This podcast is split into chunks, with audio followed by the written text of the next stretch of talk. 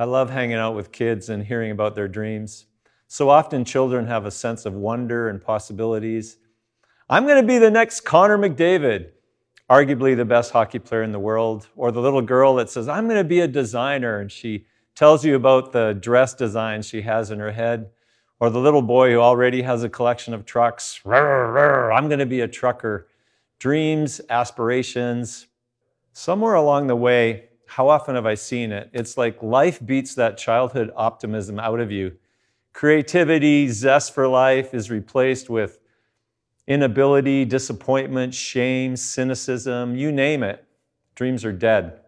I experienced the death of a childhood dream. When I was a young boy, I moved to Canada and very soon fell in love. Not with a girl, but with hockey. And because I lived in Calgary, I could play outside as much as I wanted in the winter. And even though I started late, because I played a lot of pickup hockey with older boys, it didn't take me long to catch up. And soon after a while, I had success in competitive hockey. And like most Canadian boys, I started to dream about being an NHL hockey player someday. And then my dream died. I'll never forget the day. I was in my teenage years and playing in a tryout camp for junior A hockey when I started to have pain down my leg. I thought I could just play through it like a typical athlete, but it was so painful, I could hardly walk after practicing, let alone play hockey. X-rays followed, and the doctor appointment I'll never forget. Seems I had a bone condition that, under pressure, put pressure on my sciatic nerve, causing extreme pain. The good news was, with rest and time, it would get better on its own. The bad news was, with rest and time, it would get better on its own. I would not be playing hockey for years. I still remember driving home that day with tears running down my eyes. The death of a dream. COVID-19 has literally killed people, but it's also killed a lot of dreams. When this pandemic, we didn't really know how bad it was yet, and social distancing and travel bans were not in place, I met a friend who's in the travel business. And she told me that 2020 had started off as her best year ever in the business, but now everything was uncertain. The question for her was, how long is this going to last? And for so many businesses, the question is, can we make it through? On Good Friday, we saw Peter blessed by God to understand that Jesus is the Christ, the Messiah, the Son of God. We saw Peter chosen by God to be a leader in God's church. We also saw Peter fail. We saw the death of Peter's dream. But there's more to Peter's story, just like there's more to my story. And because Jesus is alive, I'm convinced there's more to your story too. Have you ever thought about how we like resurrection stories? What I mean by that is stories where the people that we're cheering for, the guys that are the protagonist or the girl that you're rooting for, it looks like they're down and out, like they're dead in the water, and yet somehow they come back and they're okay. You see that constantly in the themes of movies and books that do well. Think of the classic Rocky, the outclassed boxer knocked down to the canvas, but he gets up and he takes the champion the full rounds. You think of a movie like Gladiator, Maximus, who won't bend his knee to the new emperor, looks like he's dead and gone in the forest, but somehow survives and from the ashes arises to get back to Rome. You think of a movie like The Boy Who Harnesses the Wind, a village that looks like it's down and out. It's going to become extinct because of a famine. And yet here's a boy with great intellect and using scrap parts builds a windmill to harness both the wind and the water beneath the ground so that the crops can live again. And you think of the classic It's a Wonderful Life, George Bailey, who literally wants to die, a financial hardship and accused of embezzling, and yet the community rallies together so that he can live. In our lives, we feel the pain of loss and setback, and we want to believe that there is hope. A comeback. That's Peter's story. Jesus writes that kind of story. In John chapter 20, we read that it's the first day of the week. Jesus has been crucified. He's been taken to a tomb. Mary goes to the tomb early in the morning, and she finds the stone rolled away. But she doesn't know that it's a resurrection. She says, they have taken his body, as she talks to Peter and John. They run to the tomb as well, and the scripture says that they did not yet understand that Jesus would rise from the dead. Nobody gets it. You see, the likelihood of victory snatched out of death is so beyond our human mind, they can't grasp it with their intellect. But let's face it, without the resurrection, there's no story here. Without the resurrection, there's no Gospel of John. There's no New Testament. There's no New Testament church. As the Apostle Paul wrote, if there is no resurrection, we as Christians are people most miserable. We've got nothing to hope in. There's nothing to dream for. In fact, we are still separated from God without hope and dead in the water, dead in our sins. But Jesus is alive. This is the Christian hope and claim. Now, if you're watching or listening today and you are not a follower of Jesus, but you're curious and you're wondering, but you don't want to be gullible, you don't want to believe in a fairy tale, this is where it all begins. This is where you need to go with your quest. Did Jesus rise from the dead? No historical scholar would say that Jesus did not live in first century Palestine. The question is around the fact, did he rise from the dead as his followers claim? As much as we can piece together history that happened 2,000 years ago, the historical evidence for the resurrection of Jesus Christ is compelling. Chicago reporter Lee Strobel, his wife became a Christian. It so annoyed him that he wanted to debunk it, but his investigation led him to a conversion to follow Jesus Christ. His book and movie, The Case for Christ, is a great place to go as a resource. Gary Habermas was a man who, as a scholar, gave most of his life's attention to study the resurrection of Jesus Christ. He has written a number of books which are very helpful, showing how the evidence for the resurrection of Jesus Christ is not only historically plausible, but most likely. The Gospel of John was written by a man who believed that Jesus rose from the dead, a personal disciple of Jesus Christ. He was willing to suffer for it, and he wrote his gospel so that we might believe. In John chapter 20, we read, Jesus reveals himself to Mary. He calls out to her, Mary. And hearing his voice, Mary understands that it is Jesus, the risen Savior. Mary runs to the disciples, tells them that she has seen the Lord. Now imagine if you're Peter. There would be both excitement and at the same time, the reminder, I failed him. Jesus appeared to his disciples that night, but it's over a week until he zeroes in on Peter. By the time we get to John chapter 21, Peter has said, I'm going fishing. It's what he knew. It's what he did before Jesus had called him to be a leader in the church, and he's gone back to that. I'm sure Peter thought, a leader in the church of God? Yeah, right. I failed him. And perhaps for you, you know what it's like to fail God. And the voices that go on in your head of condemnation, you're not good enough. Perhaps you had a calling, but yeah, it's dormant. It's dead now. We need to see how Jesus deals with Peter, serves as an example as to how Jesus relates to us. Jesus seems to be in no hurry. He waits to zero in on Peter. He wants to make sure that Peter learns the lessons that needed to be learned. It's tragic when we don't learn from our failures. For Peter, I'm sure he's thinking, what difference does it make now that Jesus has risen from the dead? What difference does it make in my calling and in my failures?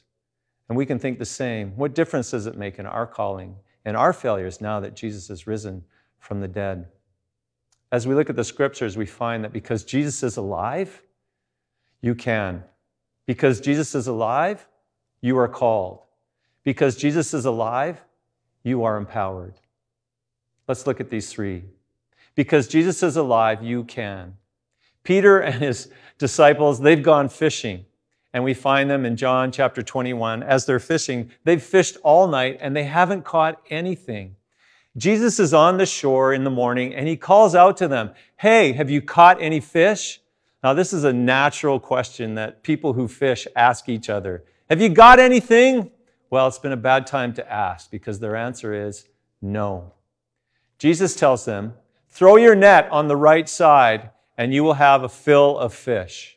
They do that and their nets are full. I would love to bring Jesus along on a fishing trip with me. Once again, Peter is going to learn, I am not enough, but Jesus is enough. Peter had told Jesus, I will follow you. I will lay my life down for you. But in his own strength, he couldn't do it. He can't. Peter is learning once again that he is not enough. But Jesus is. Think about what he's best at, fishing. and yet they fished all night, haven't caught anything. So it is with us. We can strategize even at the things we're best at. But if Jesus isn't in it, we come up empty. When Jesus is in it, it makes all the difference. And this is the story of John's gospel. When Jesus is involved in something, there's not scarcity, there's abundance, there's generosity, there's overflowing. We see that at the wedding at Cana in John chapter 2, where there's an overabundance of good wine. We see that in John chapter 6, the feeding of the 5,000 with just 5 loaves of bread and 2 fish, and yet there's an overabundance of provision because Jesus is in the picture. And here we see a haul of fish because Jesus has told them to cast the net on the other side. Jesus had said, apart from me, you can do nothing. But the flip side to that is, when Jesus is in something, there's abundance, there's generosity, and you can.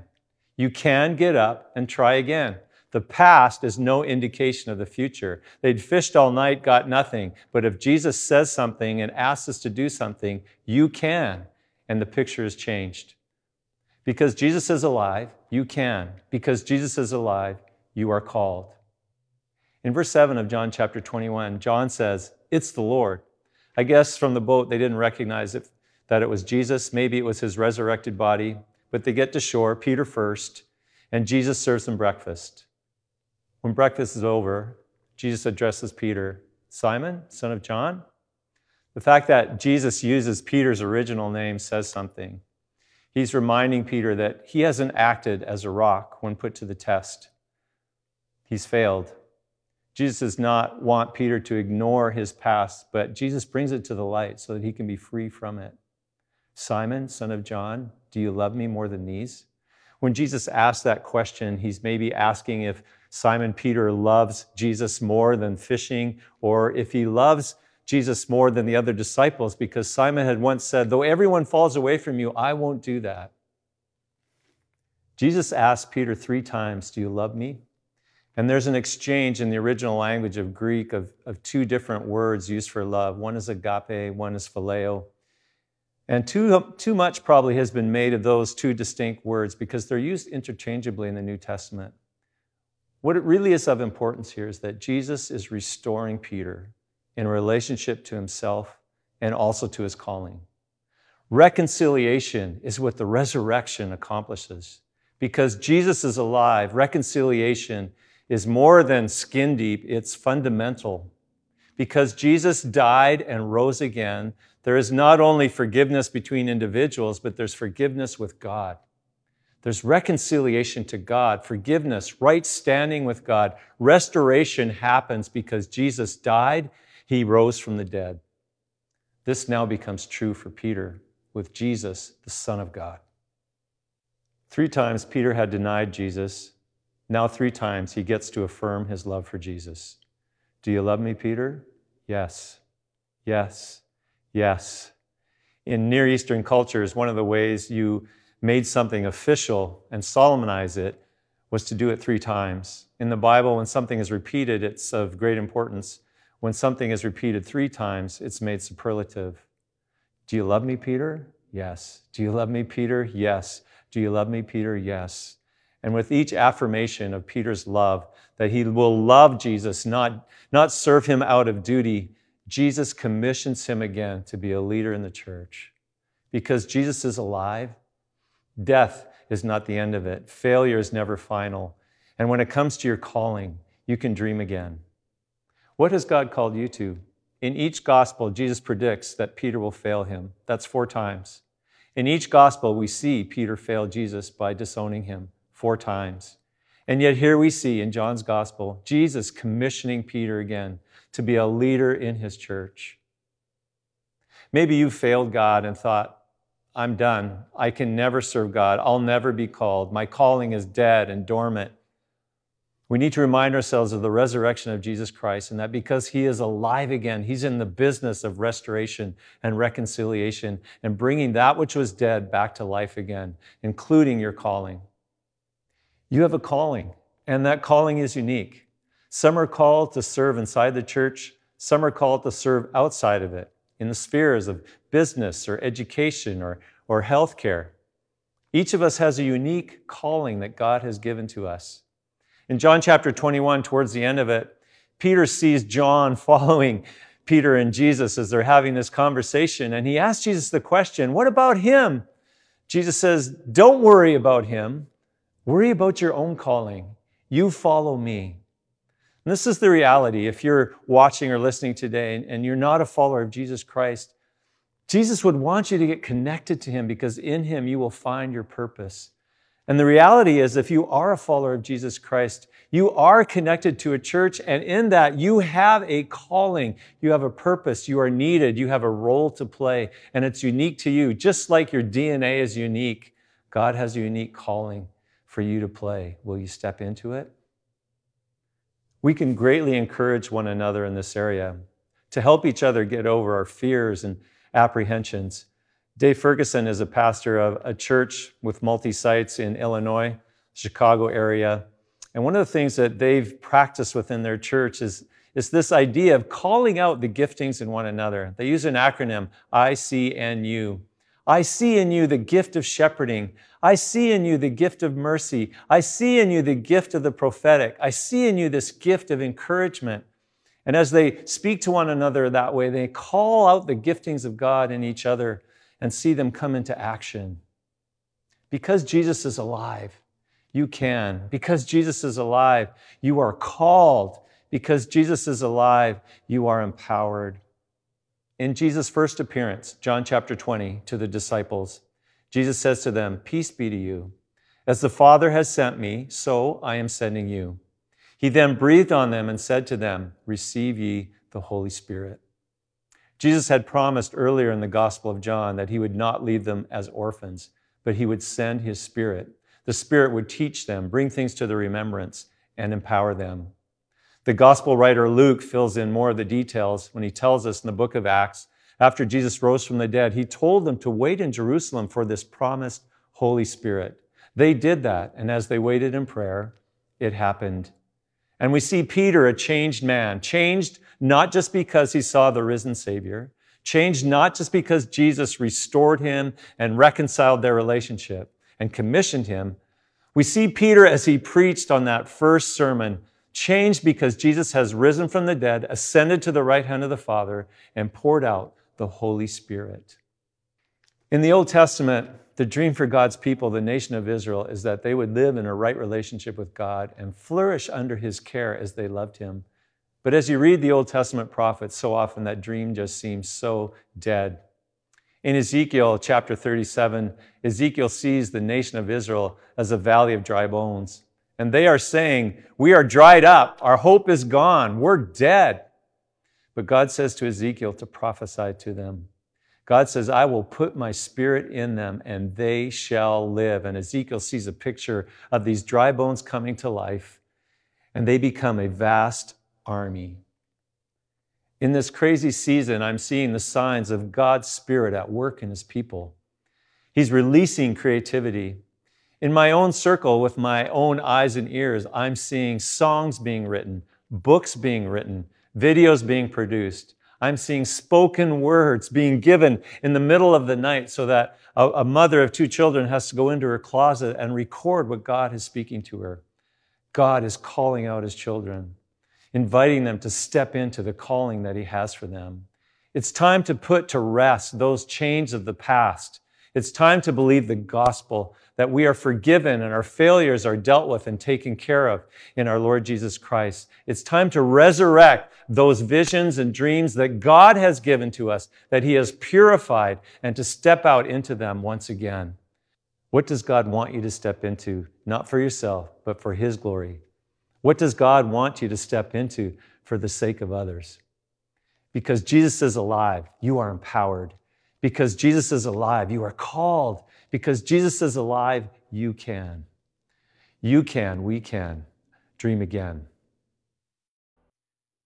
Perhaps you are watching or listening today, and you're at a place in your life where you don't have a relationship with Jesus Christ, but you'd like to. Maybe you've wandered away from Jesus, or you've never had that relationship with him. To establish that relationship with Jesus, it's not that complicated. You can just simply say a prayer that goes along the line of, "Jesus, I'm sorry for the way that I've sinned against you. I believe that Jesus Christ is the Son of God who died for my sins and rose again that I could be in a right relationship with God. I receive you as my Savior and ask you to be the Lord of my life." If you've prayed that prayer, we'd love to walk with you further to help you in your relationship with Jesus. On the Central Heights website, centralheights.ca, there's a connect button. You can simply click on that. Tell us that you've committed your life to Christ, and we'd love to help you on your journey. For those of us who are followers of Jesus Christ, and we're going to enter into a time of worship now, and especially in the first song, I'd love it if we could just deeply reflect on where God has called us as individuals. What has He called us into? How does that align with the dreams He's already put inside of us? And what is He asking us to do to act out on that? Also to think about, who is it that I could message or encourage in their calling? I see in you this. And to actually take a step this week to touch base with a couple of people and encourage them in the gifting and calling that God has given them. God bless you as you continue to worship Him now in song.